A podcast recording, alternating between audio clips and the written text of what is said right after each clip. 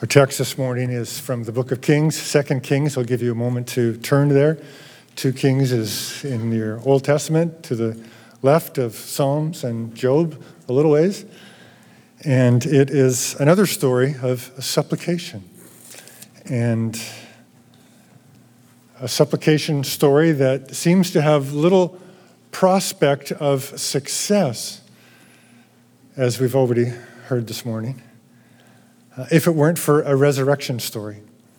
And I hope that sounds familiar to you in the gospel. Our supplication before God has very little prospect of success if it were not for a resurrection story. 2 Kings chapter 8, beginning reading at verse 1.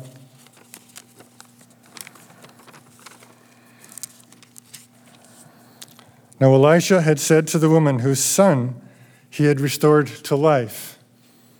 That's the resurrection story, referred to several times here.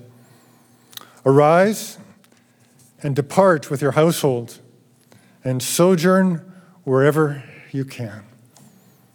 There's a direct word of the prophet to the woman. For the Lord has called for a famine, not simply predicted a salmon.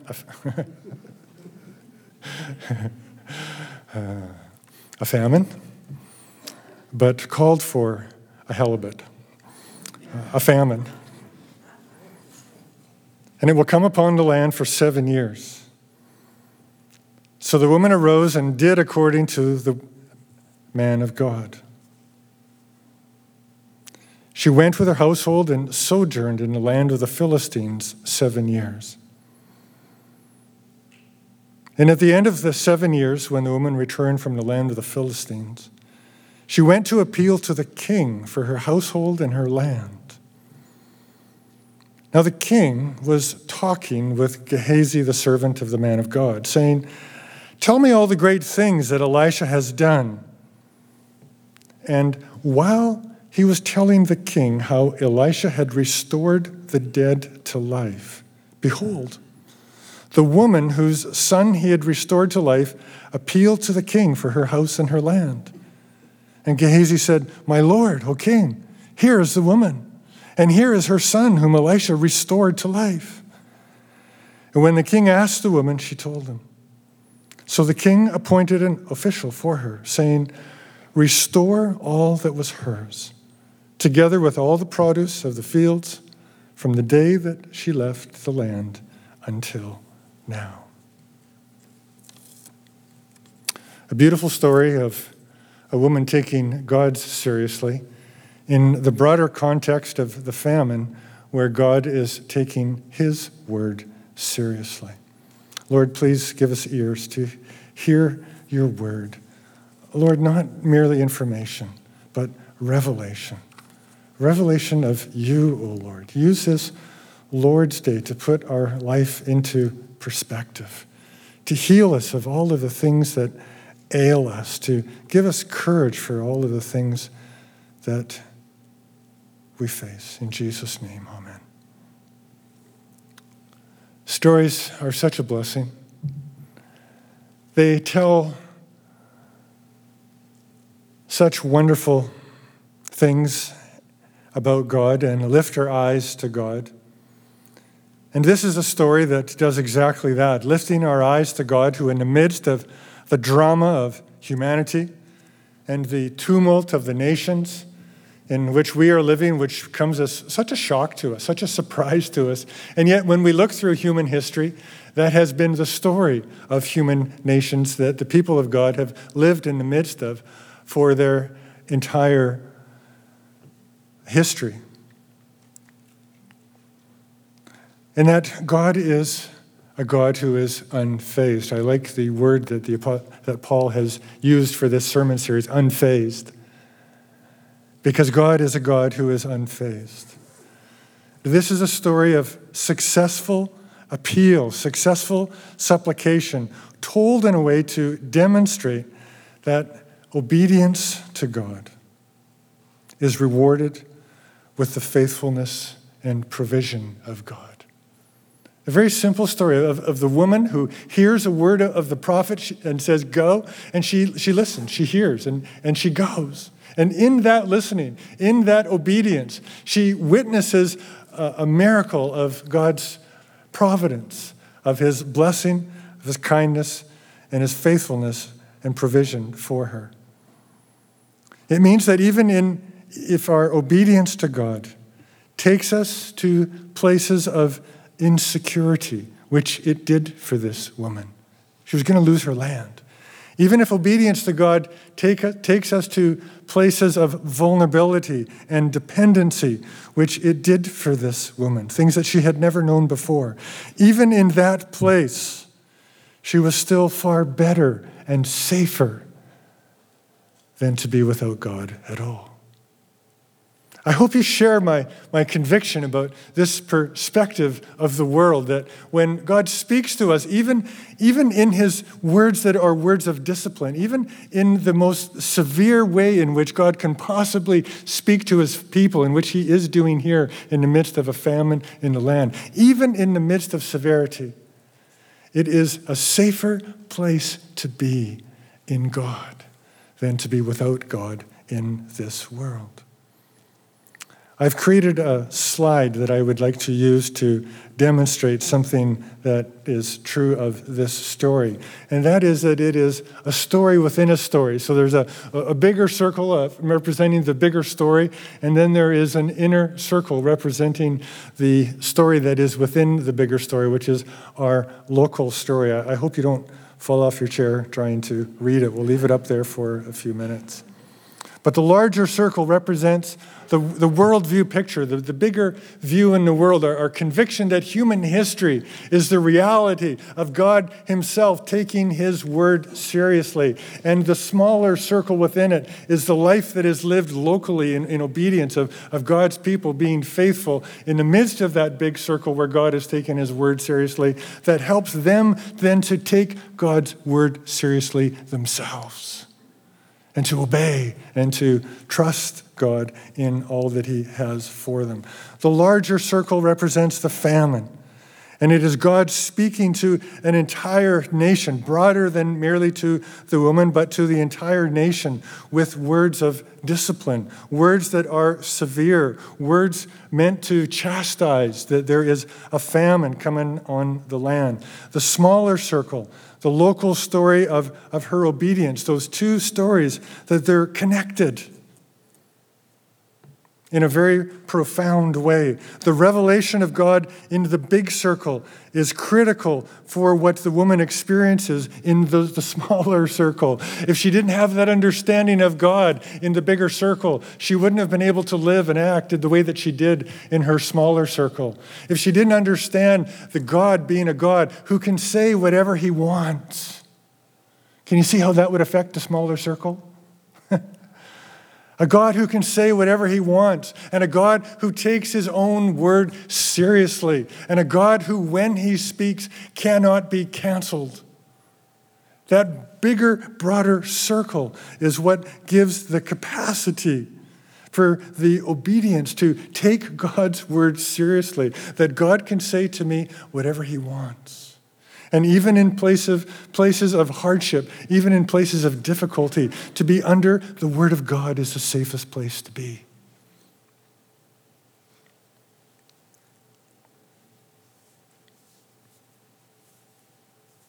Our lives also represent these two circles. We live our local story in the context of God's bigger story, understanding that, that that's what we're living in, in the midst of human history right now, is the reality of God taking his word seriously.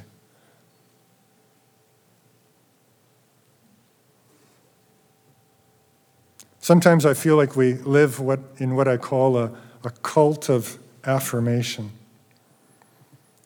And what I mean by that is that only everybody only ever wants to be affirmed.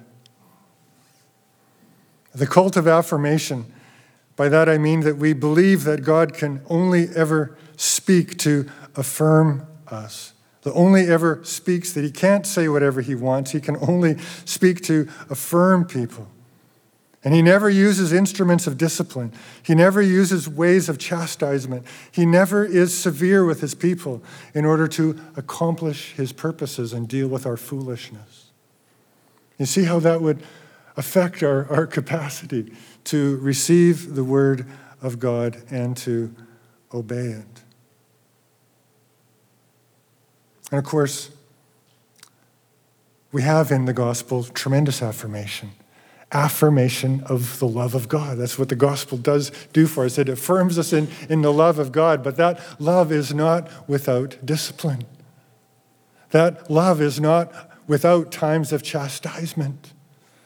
That love is not times where we, we experience in this world times of, of the severity of God's word dealing with the things that are so full of dross in our lives. In fact, if you know nothing of the discipline of God, then you know very little of the love of God.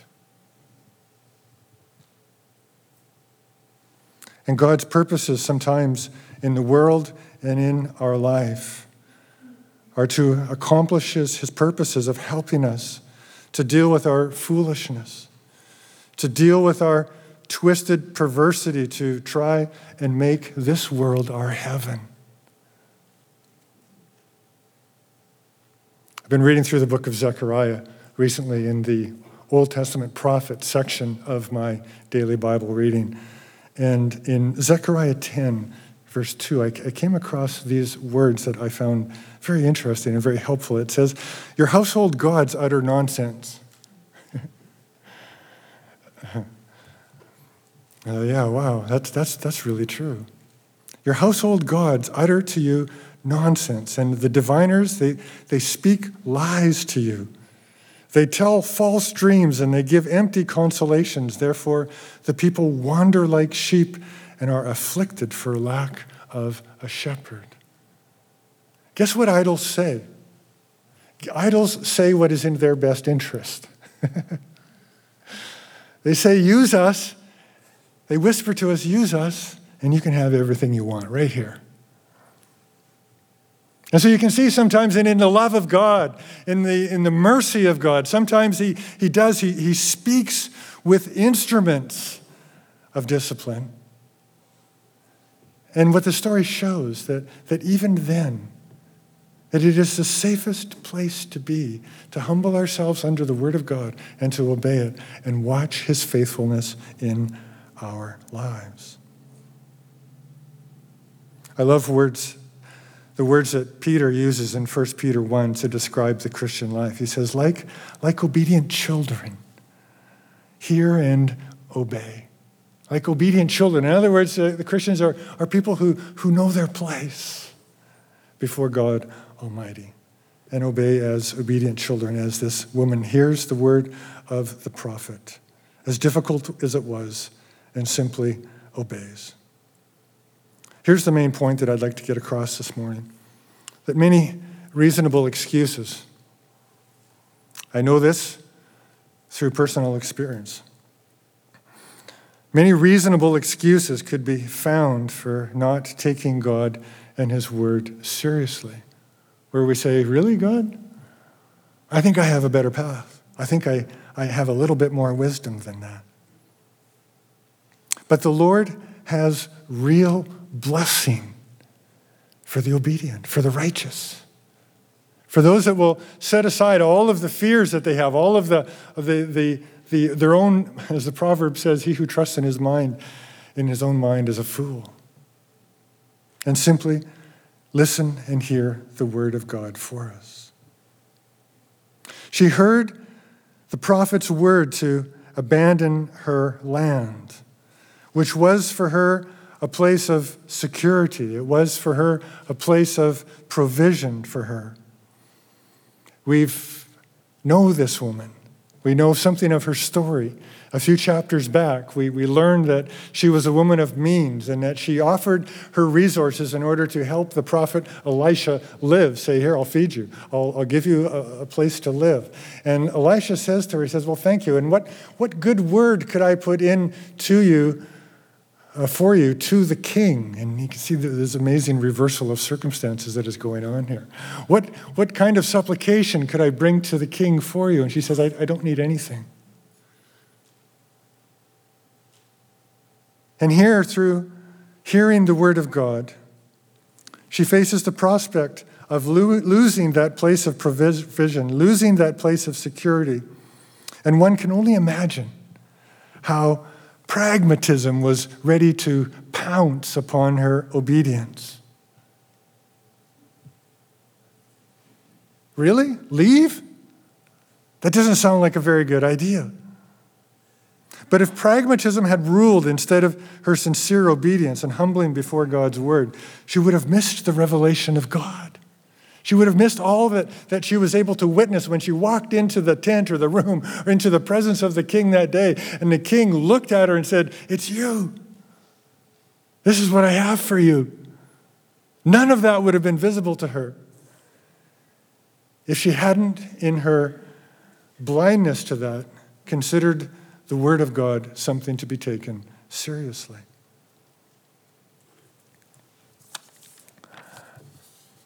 The story is made up of two simple parts. The first part is that woman's obedience and taking God's word seriously, and she obeys. The second part is that witnessing of a blessing of divine provision that is so very unmistakable.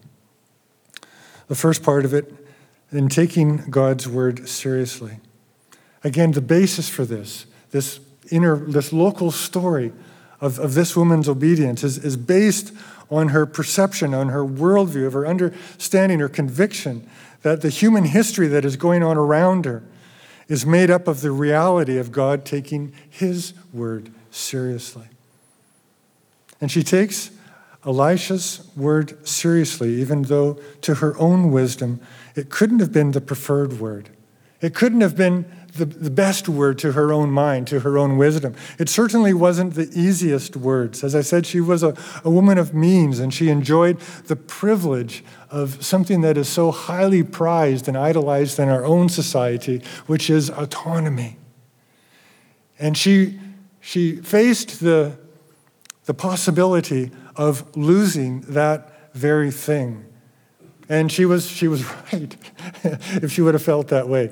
She was in the kingdom of Ahab's family, the king unnamed in this particular story, but was certainly one of the sons of Ahab, whom we know to be a land grabbing king. There's a story of him having the owner of the vineyard next to his place murdered in order so that he could have that land.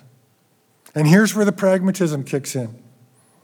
Here's where Here's where the excuses kick in, where the, the prophet says to her, There's going to be a famine in the land. You should leave. You should leave your land. You should abandon it. You should go. And here's where pragmatism pounces. Well, God can still provide for me if I stay, can't He? Isn't God big enough to do that? It's a wonderful excuse, yes, but it doesn't deal with the words of the prophet that says, Go. See, excuses make a lot of sense, but they don't take seriously the actual words of God. She could have said, oh, look, at all, look at all these empty jugs I have in, in my building, in my, my place. You know, God has a history of doing this. He could just make those jugs flow endlessly so that they never cease to flow. Yes, God could do that. But there's the word of the prophet that said to go. Or surely she might think that, well, God wouldn't want me to be humbled before an ungodly king, an unrighteous ruler that I have little regard for, who has no respect. God wouldn't want me to be humbled before him, would he? Well, that's a great excuse. But it doesn't account for the word of the prophet, who said to her, Leave your land and go to the land of the Philistines. She was at this point blind to how God could make a way. All she had was the conviction that to obey was better than sacrifice. All she had was the conviction that God, God would provide and make a way for her. As she cast herself on the dependency in her circumstances, it was a dependency upon God, a place where we fear to tread, and to the diminishment of His glory and our blessing. But she heard and she obeyed. It has been my experience over the years that nothing establishes God's people more in trust of one another than the confidence in one another that we have the capacity to hear the word of God and obey it. There are times that we offend one another. There are times where we discourage one another. There are times when we betray one another. There are times when we make one another angry. And the, the, the, the, basis of the confidence and the trust that we have for one another isn't in the fact that we'll always only ever act properly and rightly towards one another. There's a deeper fundamental confidence and trust that exists between brothers and sisters in Christ. And if this is ever violated, there's no place to go. There's nowhere else to go to, to say, You are a brother, you are a sister, and I trust you, other than this single attribute that exists in God's people. I trust that when God speaks to you, you will listen. I trust that you are immersed and saturated in the Word of God. And when God speaks to you, you will set your excuses aside and you will humble yourself before the Word of God. And you have the ability to hear the Word of God. And it reconciles people, it, it brings people to the ability to, to walk together in this world. I understand that in my own life as a Christian, that there's no more important way to commend myself to you as a brother in the Lord than this single attribute, this single thing, that the capacity to understand God in the world in, in, in which I live in such a way that puts the, the, the freedom and the liberty upon me to say, God can say whatever He wants to me, and I will listen to it. There is something sweet and desirable in this woman. There is something lovely in the character and in the demeanor of a person, of a Christian who you can see through their character, through their speech, through, through their life, through their conduct, that they are accustomed to this very place, accustomed to the place of submission, accustomed to the place of willing to, to simply obey the word of God and setting their excuses aside.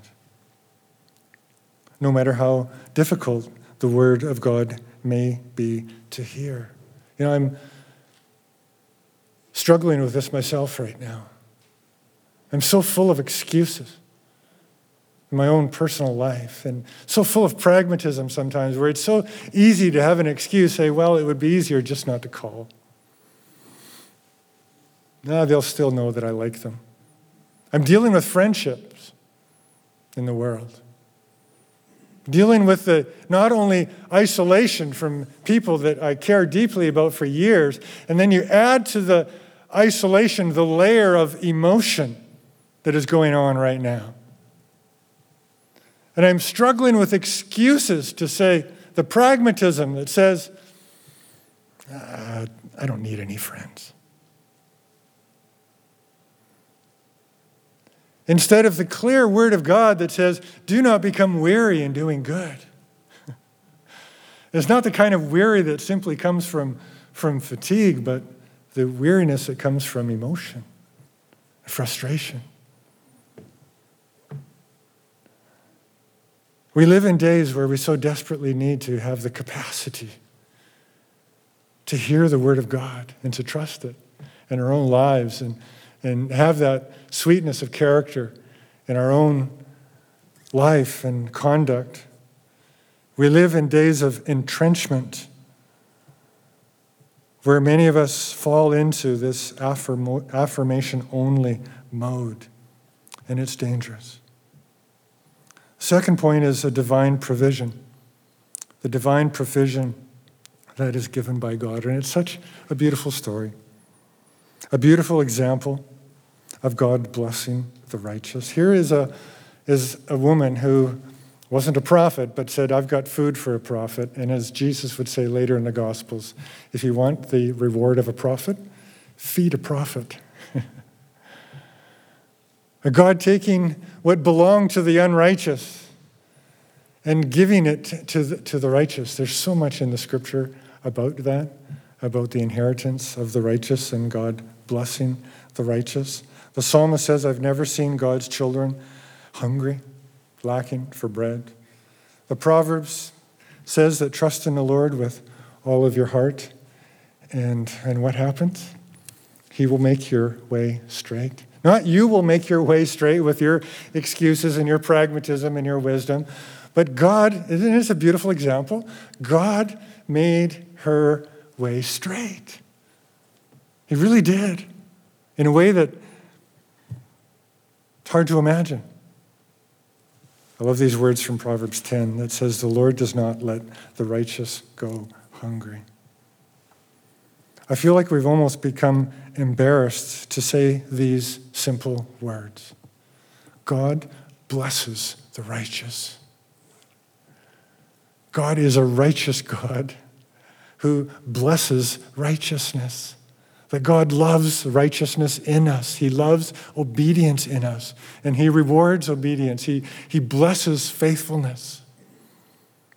But we're so scared of, of being smacked with the, with the odor of self righteousness that we set the whole idea of actually demonstrating and living and having the courage to walk in righteousness aside. Or we're so dissuaded from all of the heresy associated with blessing. It says God never wants you to be sick. God never wants you to be, to be without anything. Just trust in the Lord and you'll be rich and wealthy. To the point where we're ashamed to say, there is blessing for the righteous. Of course, it doesn't mean that you'll never be sick. Of course, it doesn't mean that you'll never go through times of of severity in God accomplishing his purposes for us in, in the love of God. It doesn't mean that one day you'll, you'll pass from this world, as will I. We will all go through days of, of difficulty. But the things that you can't buy with money, God will bless us with. You can't buy contentment. You can't buy peace. You can't buy friendship.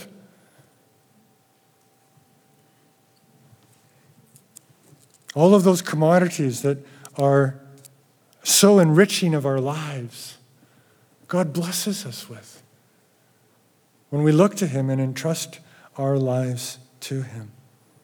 Reading in the book of 2 Timothy recently, and Paul speaks of a servant that was blessed to him. His name is Onesiphorus, or something like that.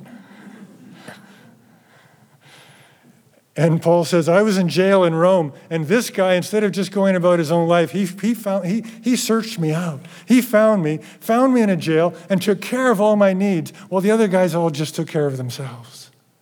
And this is what Paul says about Onesiphorus. He says, God bless him, and may he on that day receive great mercy from God. Wonderful where Paul's thoughts went to in witnessing the faithfulness of one of God's servants. When the woman looked into that room and saw the king and saw this servant of Elisha beside him, I wonder if her heart sank. You wonder, well, what is Gehazi doing in this room in the first place? Is he supposed to have lepers, uh, leprosy and be outside of the camp somewhere? And the text doesn't actually explain that. It could be that the story is told out of chronological order in order to make more of a, of a theological and doctrinal statement in the progression of the text instead of a strict chronological, that Gehazi perhaps hasn't been struck with leprosy quite yet. But the reader knows, because we have read the story of, of Naaman and Gehazi's attitude towards Naaman. The reader knows when we read this, all this back knowledge that comes forward in this story, not only from the woman, but also of, of Elisha's servant. that he is not a generous man. In fact, he likes to have things for himself, and that he is not a foreigner loving person. In fact, he may be quite prejudiced. And so it's hard to imagine the, the dismay that the woman might have felt coming into this room. But what a shock it must have been in, in all of that human reason, in, in, in all of that human perspective and all of that, think, well, what, what can I possibly expect here? In the background, there's a resurrection story that, that's making all of the difference, that completely surprises the woman with, with the face of the king that turns to her and says, It's you. It's you. Tell me. And then gives her all that belongs to her and more. How much better to be surprised by God's provision than to be masters of our own ship. Well, let's get to Jesus. It's all about Jesus. The goal this morning is not simply to, to leave here understanding the Bible better. Sometimes we reduce our goals in worship to that. Our goal is to adore Jesus more by understanding the Bible better. and we have to get to Jesus. It's all about Him. It's not about us. It's, it's, all, it's not what our faithfulness earns for us. It's what His faithfulness through His resurrection story has already earned for us. And as we go through all of these Old Testament stories, Jesus can walk through all of the stories as He did with the two on the road to Emmaus and say, It's mine. It's mine. That's mine. That's mine. I'm not saying that the woman is like Jesus or the king is like Jesus or anything like that. I'm saying that the revelation of God in the story belongs ultimately in its fullest display to Jesus. To talk about the kindness of God, to talk about the faithfulness of God, to talk about the mercy of God that comes to us in ways that we could never comprehend, in ways that we could never imagine, to talk about the, the wisdom of simply giving ourselves to God. It all belongs to Jesus. All of it is demonstrated to us most fully in the gospel. And as God dealt with these men who were in their own character and in their own nature twisted, uh, God has dealt with that very same thing in our own life the twistedness, the, the, the, the perversity. And when we leave this world of sojourning, as the woman left the land of the Philistines. This place where we are aliens. Thank God that we do not face a place of supplication where there is a frowning face, where someone has to be convinced to give us our inheritance, but instead there is a throne of grace waiting for us. There is a place where Jesus, by his own sojourning in this world, has gone ahead of us and gone ahead of us to the Father and prepared for us a place that is imperishable, kept for us. These are the words of Peter. It is an inheritance that is imperishable, undefiled, unfading, kept in heaven for you, who by God's power are being guarded through faith for a salvation ready to be revealed in the last time. In this you rejoice, though now for a little while, if necessary, you've been grieved by various trials, so that the tested genuineness of your faith, more precious than gold that perishes, though it tested by fire, may be found to result in praise and glory to God. Amen. Praise the Lord. Would you please pray with me? Lord, thank you for the tremendous hope that we have. Thank you for the stories of the Bible. I pray that you would use them by your Holy Spirit to live in this world with confidence. Not confidence in our own wisdom, confidence in our own decisions, but confidence that you are sufficient in your words to us to guide us in all things. Lord, help us to abandon ourselves to you. Prayed in Jesus' name. Amen. Let's sing together.